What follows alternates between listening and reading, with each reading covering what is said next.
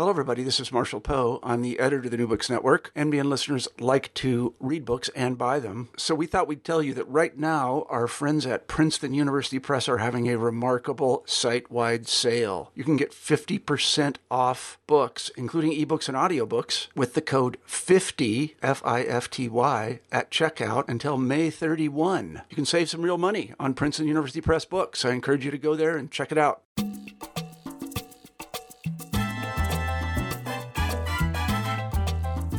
Welcome to New Books in Caribbean Studies, a channel of the New Books Network. I'm Alejandra Bronfman. My guest today, Matthew Casey, is the author of Empire's Guest Workers Haitian Migrants in Cuba During the U.S. Occupation, published in 2017 by Cambridge University Press. This book centers on the thousands of Haitian workers who traveled to Cuba during the early 20th century his innovative approach to sources brings their stories to life and deftly demonstrates how they participated in the state making processes of both Cuba and Haiti as they interacted with U.S. imperial aims. It's an important book that will change the way we think about migration and the lives of workers in this period. Here's our conversation. Hi, Matt. Thanks so much for joining me today. Thank you very much for having me here. Let's start talking about you. How did you get interested in the Caribbean? So, as an undergraduate student at the University of Texas, I was majoring in history and Spanish.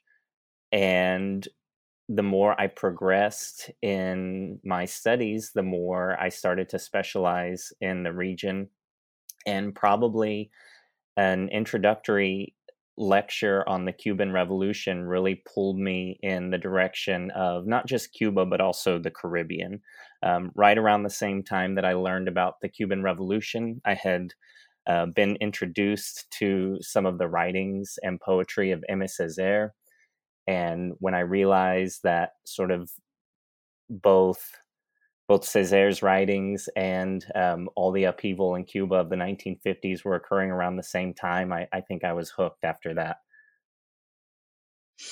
So uh, you, this is a book that puts Haitian migration to Cuba at its center, and you're at the same time really careful and attentive with your analysis of both Cuba and Haiti, together with the U.S., of course, thrown in. Um, how did you arrive at that topic, and why did you choose to frame it in this particular way?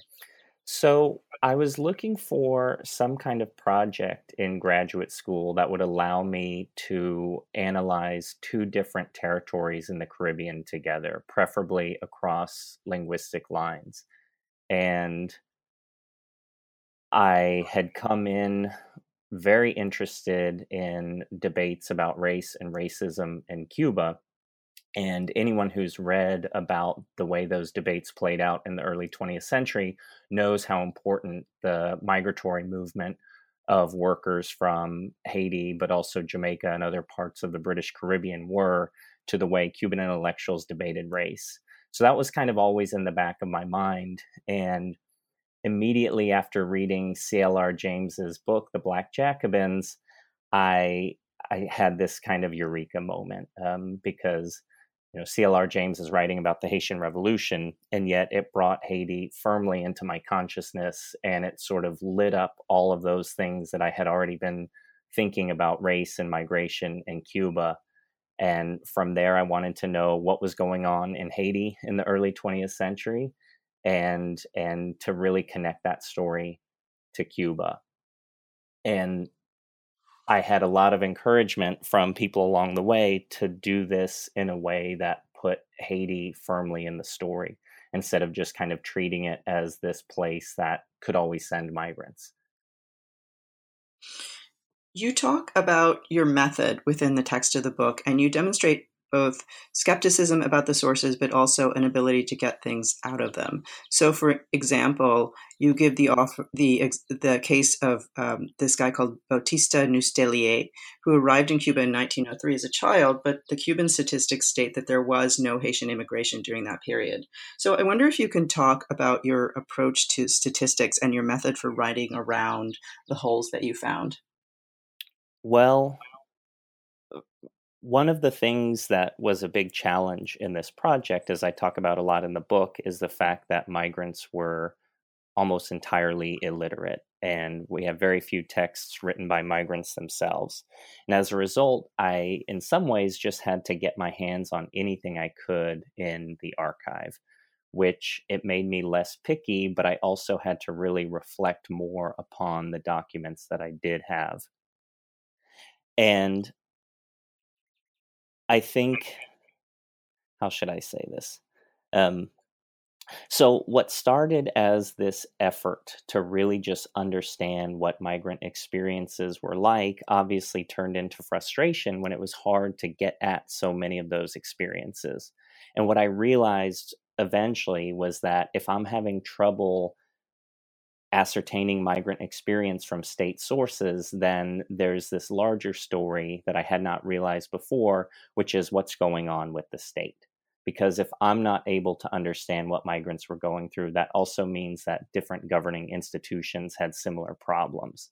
And so the story is partly about migrants themselves, but also about the way state power functioned on the ground. And so once I took state institutions, even very powerful and dictatorial ones, as fallible institutions, ones that had their own um, gaps and blind spots and sort of incapacities, then I was able to really reflect upon what a lot of these documents were trying to do um, and and what what they actually implied about life on the ground. So statistics were interesting because as a social historian, you always want to write about people, but before you can get anyone to even listen to what you have to say about migrant experience, you always have to start with, well, here are the numbers, right? So you have that, this is how many people migrated, this is how much sugar was produced, and then you can actually get into your story.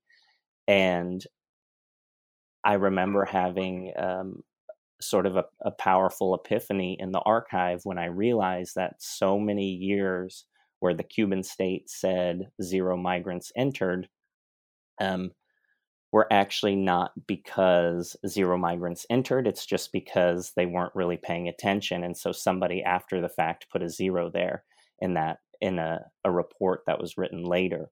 Um, and the reason is because many other Cuban documents that were being produced by other um, other state institutions, not counting people who came in through the border, but just judicial records, local censuses, and things like that, um, give ample evidence that that migrants were coming in in those years. And it's not very fun when you can't trust any of your documents um, fully, but that also makes it more interesting, I think. One of the things that you point out is the relationship between the U.S. occupation of Haiti and the migration to Cuba. How did that work? So, this is one of those times where I really came into a historiographic debate before I actually got to look at any sources myself. And there there are really specific ways that people write about the US occupation of Haiti, and we have some really amazing scholarship on it. But what I found is that for migration, um, both among historians, but also con- people who were contemporaries of the migrants themselves writing about these people, it's easy to project your own interpretations about what's going on onto migrants. So, on the one hand, it's very tempting, and you could possibly find some sources that imply that somehow the U.S. occupation of Haiti um, had some sort of um, office or some kind of goal to use Haiti as a supplier of cheap labor to the rest of the region. It was equally easy uh, for other people to see migration as this kind of resistance against the violence and racism of US control of Haiti. And so part of what I wanted to do was to actually figure out what the relationship between migrants and these state institutions were in Haiti. And that also became somewhat complicated because, in some ways, migration started out as this kind of grassroots um, phenomena between Haiti and Cuba. And it was eventually regulated and expanded by um, by U.S. Um, by U.S. control of the territory. And so, as a result, depending on your vantage point and when you're looking, sometimes it does look like um, U.S. officials are orchestrating the entire migratory movement, and other times you don't even see them there at all. Um, and so regulating migration was increasing along with other U.S. efforts at state building in Haiti. So once the migrants are there, you do a wonderful job of describing their working lives, but you also pay a lot of attention to their leisure lives. Why do you think that was important? Um, part of it is that we're always a little bit dependent on what sources we have. And, you know, on the one hand, nobody wants to be entirely defined by their work. Um, but on the other hand, so many of my sources were judicial sources and essentially court records talking about, um, you know, moments when a fight or broke out or a fire occurred or things like that. And so the witness testimony from uh, Haitians, Cubans, Jamaicans, and other people in the areas in discussing whatever it was that the authorities wanted to know would often talk about their kind of daily lives, um, you know, what was going on before this rupture in the day occurred. And the setting of those was just as likely to be outside of the workday uh, than other times so that's kind of the the simple pragmatic answer the other answer is that um you know plantations sought to control a lot about people's daily lives obviously plantation managers in Cuba had this fantasy that they were going to separate all the different workers by race, nationality, and ethnicity, um, sort of as as part of this larger project to keep them from uh, rising up or perhaps forming unions or things like that. And so, as regulated as the workday was, or, or as much as the uh, there were attempts to regulate the workday, outside of those working hours is when um, there's a lot more autonomy for workers. And when workers are autonomous, part of what they're doing is spending money or just sort of attempting to take advantage of their leisure time. And those needs of people are universal.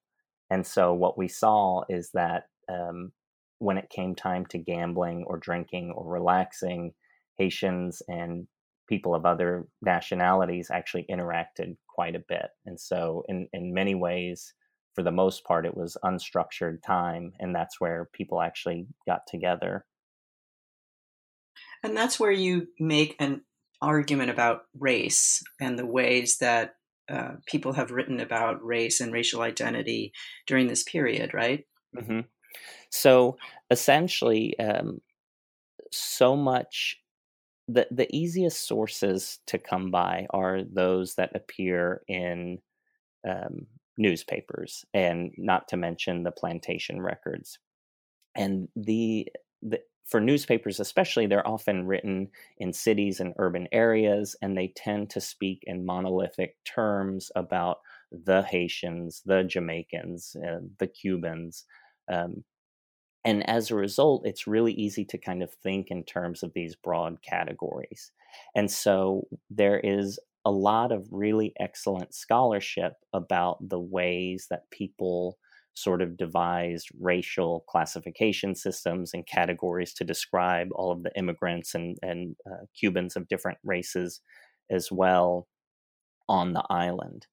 The problem is is that these things which were worked out a certain way on paper in newspaper offices were not necessarily a reflection on the ground in rural Cuba.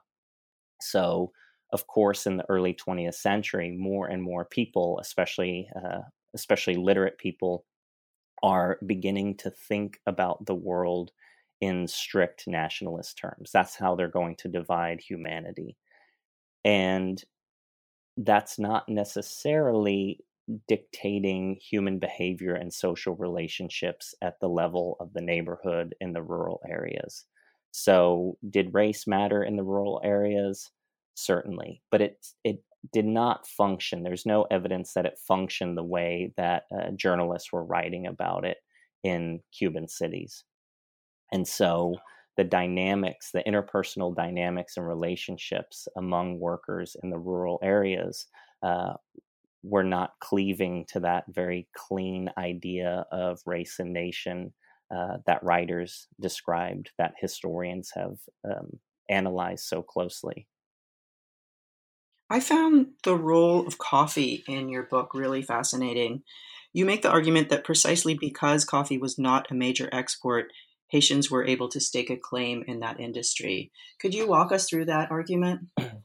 So, if you were to look at Cuban uh, economic history around 1810, let's say, then you would see you would see prominence of both sugar and coffee. Um, but sometime around the 1830s, for reasons that other scholars have explored, coffee kind of falls by the wayside in Cuba, and uh, Cuba becomes a sugar producer. And that trend had mostly continued into the early 20th century.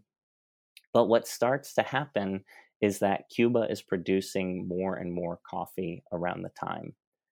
And one of the reasons for that resurgence of Cuban coffee is that Haitians were beginning to invest the capital, but also the immense amounts of labor into the crop. So, Haiti historically has been a coffee producer. And one of the advantages of producing coffee is that it can be grown profit- profitably on a small scale. Um, a small farm can produce coffee. It doesn't require that much capital, but it does require a lot of labor, um, not to mention access to land. And so many Haitians came from coffee growing regions of the country and when they made it to Cuba and they sought to stake out a little bit of autonomy with the with the money in their pocket from the Cuban sugar industry, ended up leasing or sometimes even purchasing land uh, in eastern Cuba to grow coffee.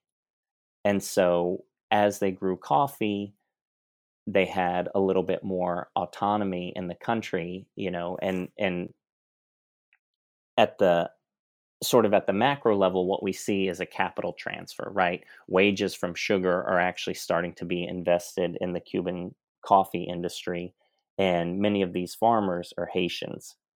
And so, what I found really interesting though is that coffee production requires a lot of work from an entire household sorry alejandro I'm, i think i'm starting to ramble a little bit. Um, it's, it's actually you were getting to my next question which is um, that coffee sorry changes the picture of who is actually working. And that's where you find women and children which um, don't often get included in these stories about migration. Okay.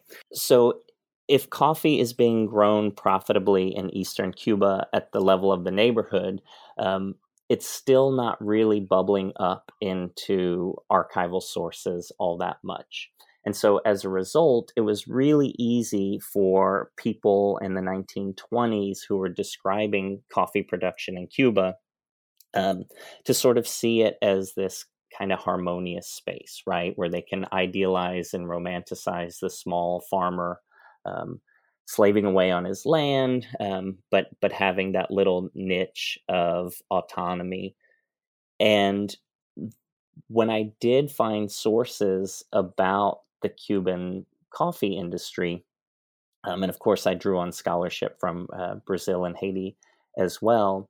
I noticed how much work was being put into these coffee farms by women and children, um, either Haitians, but also uh, Cubans who um, who had married Haitians in eastern Cuba, and so sugar and coffee both have their downsides. What I realize, and that is that sugar is seen as this kind of um, very male space of formal and strict wage labor that is managed from afar by these uh, kind of large capitalist enterprises and coffee, um, which on the surface provides more autonomy for the small farmer who's able to get away um, from not just uh, company administrators, but also um, state officials, um, actually requires a lot of work from women and children as well. And so uh, the gender dynamics on a coffee farm are much different than a sugar plantation. And when you start to bring gender into the analysis, it becomes clear, um, how much work, is, required. And this even, and this includes, even includes exploitation, exploitation, within a household. Within a household. Um, um, by, by men trying to manage, trying to manage uh, the work of women and children. children. So one of one final thing about coffee that I found fascinating is that the Cuban growers, the ones who were Cuban, actually postponed some of the deportations because they needed Haitian workers, right? And it really contradicts. I found that that really contradicted the image that we have of this kind of unhindered repatriation that happens in the 1930s when everybody just kind of um, is is forced uh, to leave. So I, am wondering what kind of a was was that an aha moment for you when you found that these these um, growers are actually saying no, actually we need the Haitians to stay and then they can leave later on. Well, so the aha moment has to do more with how the growers actually. Um, sorry, um, did you do something? I can hear myself now. Okay. Um, so I'm hearing an echo, but you're everything's okay. Okay. um, so the big aha moment was not just that Cuban coffee growers wanted to change the sort of pattern of immigrant repatriation that was occurring in the 1930s. It's that their requests were so closely tied to political changes in the Cuban government's approach to coffee. So, if you consider migrant repatriation to having um, having occurred in 1933 and 34, with another big wave in 1937 and 1938, what you see is that Cuban coffee growers successfully petitioned to have Haitians stay in 1934. They were able to make the claim that they were able to make the claim that the Cuban coffee crop, which was starting to become increasingly important, would would be lost if these migrants were deported and because the um, because the Cuban government was starting to um, experiment with tariffs on coffee and trying to actually take this coffee production um, and keep it, you know, because the Cuban government was trying to grow an internal market for coffee in Cuba, they actually paid attention to these landowners. Um, what happened, though, is that over the course of the 1930s, a minimum wage was established in Cuba for coffee growers, and there was this effort to actually increase the number of Cubans as opposed to Haitians on the coffee farms. And so the petitions to keep Haitians on the Cuban coffee industry in 1934, which were successful, were unsuccessful by 1938 when they were repeated. And so, as the Cuban coffee industry became more further regulated, um, the sort of de facto protection for Haitian immigrants on the Cuban coffee farms disappeared. And so, uh, really, I think the moral of the story is coffee production was always a trade off. It's really easy, if you don't look too closely at the details, to see it as this kind of idealistic counterpart to sugar um, and in some aspects, at some moments, it was. And yet, on the other hand, there were still many moments where working on a coffee farm was very disadvantageous um, and equally exploitative as sugar. So I think that in general, that gives us a much more nuanced view of the repatriations as a kind of much longer and much more contested uh, process than we had seen before. And I, I think that you also do that kind of layering with your description of spiritual practices and how they worked. Um, you refer to that as a dialogue.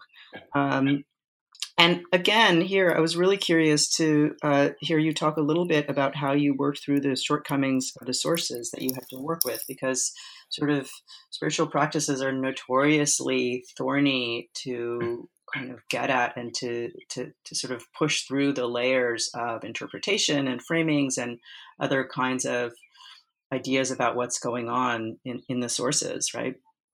Right. So I the the chapter on religion and spirituality was one of the last ones to be written precisely because of what you're describing. And most of the the kind of really interesting pieces of that came from Cuban judicial records. And when you get judicial records, you often don't get to choose which types of cases you get. It depends on the archive. And so I might go through a case and it's talking about some sort of dispute about wages or land or something. And then the very next one will be that these people saw some kind of ghost or, or phantom in the evening and they wanted to seek redress from judicial authorities. And so a lot of what I did with those was just putting them aside at first and really thinking about them.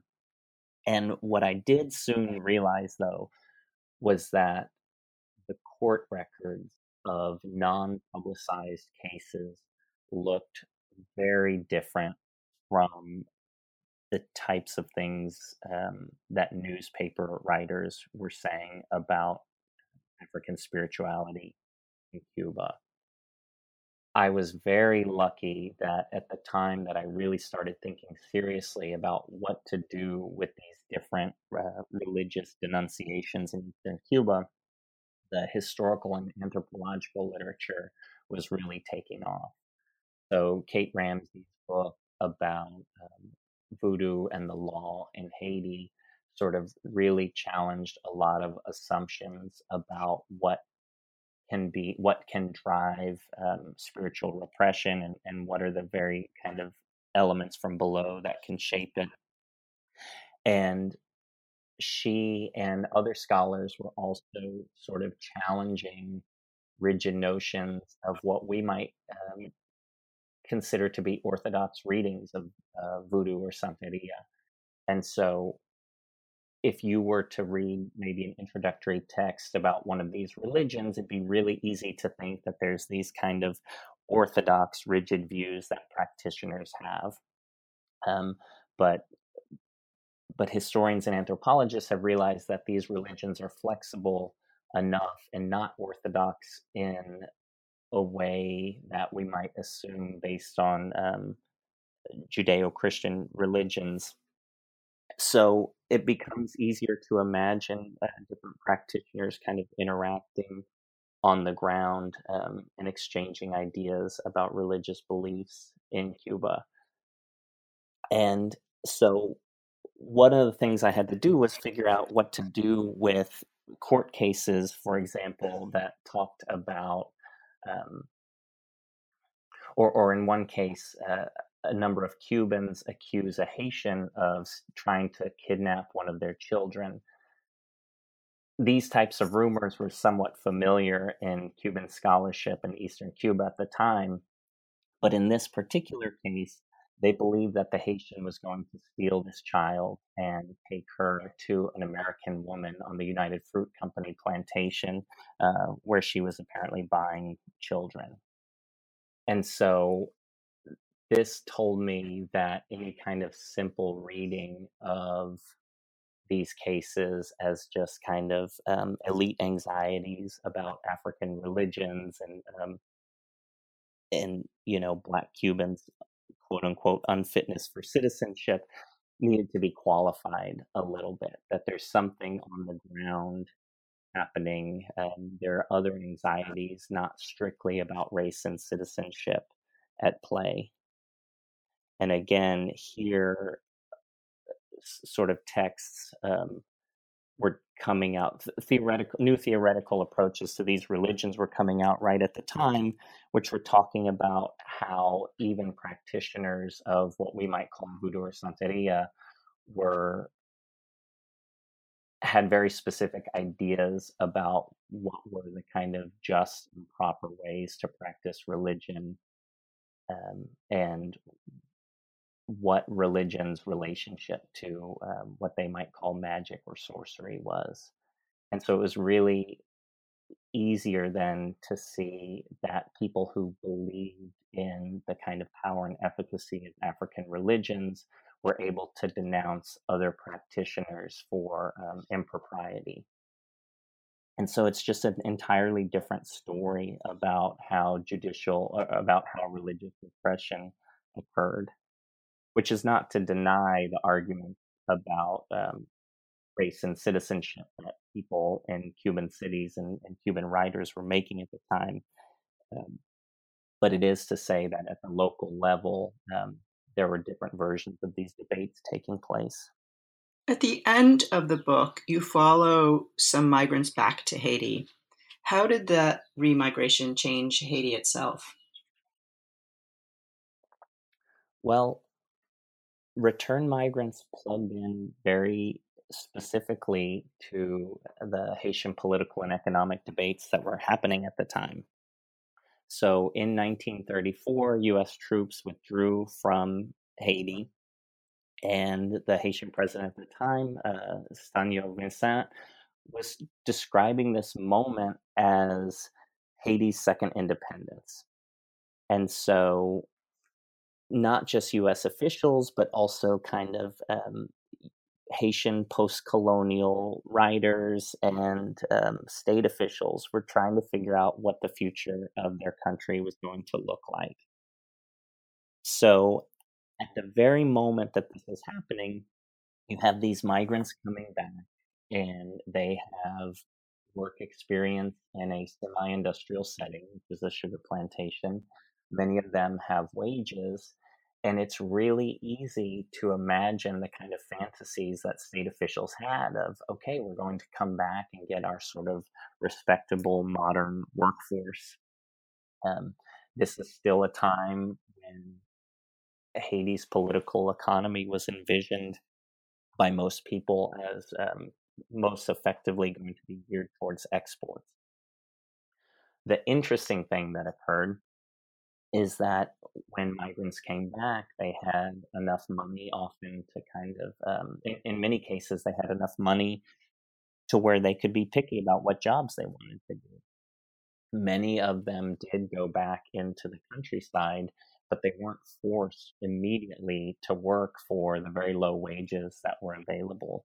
And certainly not according to the kind of rigid disciplinary schedule that um, that the Haitian government was expecting to increase agricultural exports. Probably the more interesting part of that story is that many return migrants went back to Haitian cities. And so Port-au-Prince increased dramatically in size in the, you know, from the 20s up through the 1950s, well, and continues to grow to this day largely as a result of rural urban migration. And it was logical for return migrants to want to come back and live in the cities. And yet there weren't that many urban industries there. And so many Haitian writers at the time sort of saw the urban, the urban working class as um, just this kind of um, bunch of loafers in many ways. And so they used a lot of disparaging terms and saw the city as this place that kind of eroded the authenticity of the Haitian peasant who needed to be out there working in the field. And so you see a lot of struggles over urban space, about uh, urban work and what it should look like, but also about about life in rural Haiti coming at the same time and it wasn't just state officials who were doing this. If um, I think migrants really loomed large in the Haitian consciousness in the 30s and 40s, which is uh, made clear by just the amount of attention return migrants receive in Haitian literature. So finally, um, I took from the epilogue that you're making a case for longer and deeper entanglement between the two places and an ongoing one as well. That's what I come away with, at least. Uh, so I'm wondering what you wanted readers to come away with. What do I want readers to come away with? I think uh, a couple of different things. One is that migration never happens between static places. And, you know, as the global situation is becoming more and more, uh, is making more and more manifest to us that uh, migrants and migration between, especially between nation states or territories, are deeply tied to many other concerns. And so the moment you start talking about migrants, you start talking about all these other things as well. And one of the goals of this book was to connect the migrants to all of these other things without losing sight of who the actual people are. I am very surprised to this day about how much Haiti is on the minds of many Cubans. In some ways, today they're considered extremes of, um, you know, the contemporary Caribbean in terms of their relationship with the United States, their kind of overall economic picture, and you know, um, both countries face challenges, but challenges that are quite different, and yet they are almost always referring to one another as well. And so, probably since the time of the Haitian Revolution, if not before, you can't really talk about, you know, blackness, for example, in Cuba without really thinking about Haiti as well. And the migratory movement of the early 20th century was just sort of a high watermark of interactions between those two places. Um, and I was surprised that you know you read the diaries of Che Guevara, and he's talking about Haitians, um, both migrants and also descendants in rural Cuba, and the the countries are just constantly sort of referencing one another. And I the epilogue was a really fun moment to talk about that. So there's a woman in uh, Guantanamo that I met, Olivia Labadie Cheri, and she teaches a Haitian Creole class in Guantanamo, Cuba. And uh, you know, I should point out, I'm talking about Guantanamo, this the city here. And even among Cubans, Guantanamo is seen as sort of this isolated backwater, right? I mean, it has um, the reputation as being very far away. And I would, uh, when I would tell people in Havana that I was going to Guantanamo, they would always laugh and say, "Have fun, buddy." Um, but essentially, this woman teaches her Haitian Creole classes, and so many times since she's offered them, they've been in demand, either as interpreters uh, for different migrants who are um, stranded at sea or picked up by the Cuban Coast Guard, or she has also trained um, second generation Haitian migrants in Cuba, um, or also Cuban medical personnel who are going back to Haiti. And so, even in this Cuban city, which in some ways is seen as very remote from the center of political power there, the knowledge of Haitian Creole is very much in demand um, because of the kind of ongoing, sustained relationship between the countries.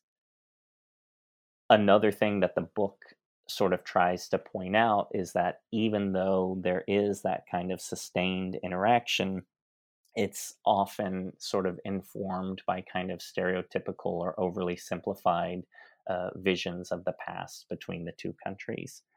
And there are many assumptions that inhere in Cuban thought about Haiti and Haitians, right? Probably the most um, the most obvious one has to do with um, this assumption that Haitians were powerless in Cuba in the past and perhaps even to the present today.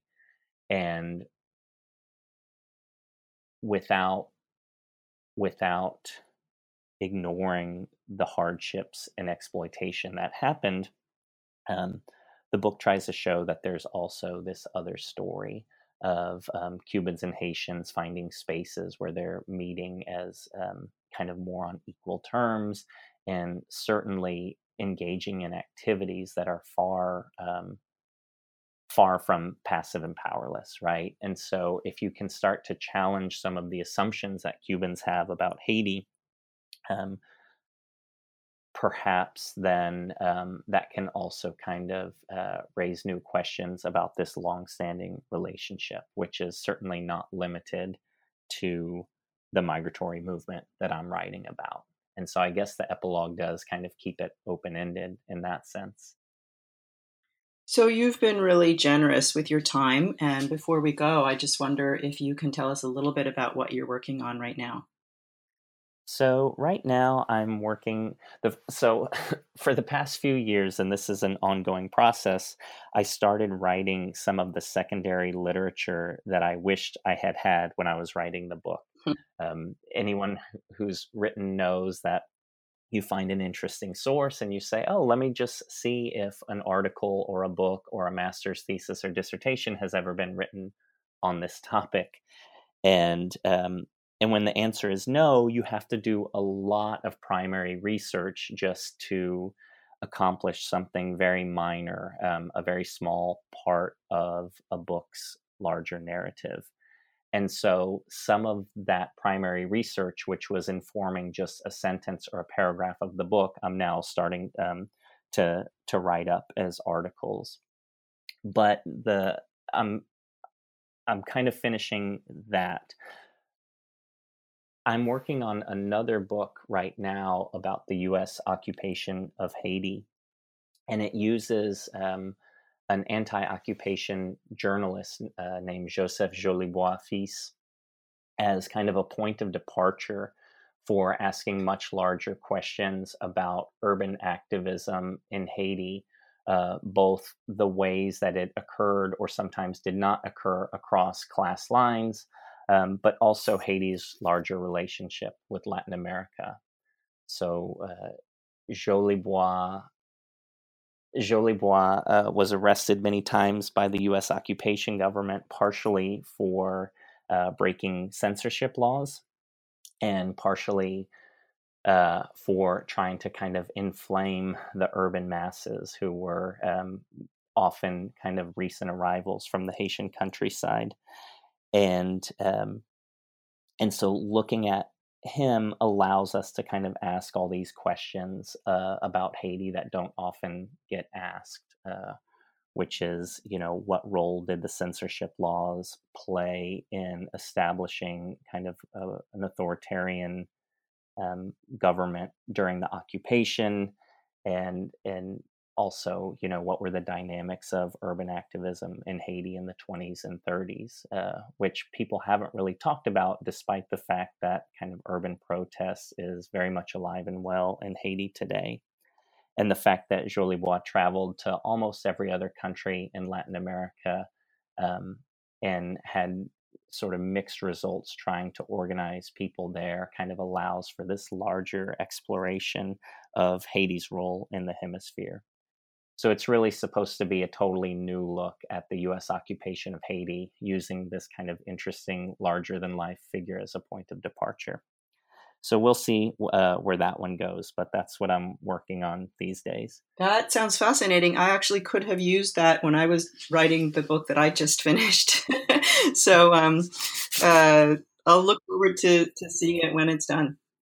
I also look forward to seeing it when it's done. I'm not sure when that's going to be, so maybe maybe someday. Great, thanks so much. Thank you very much.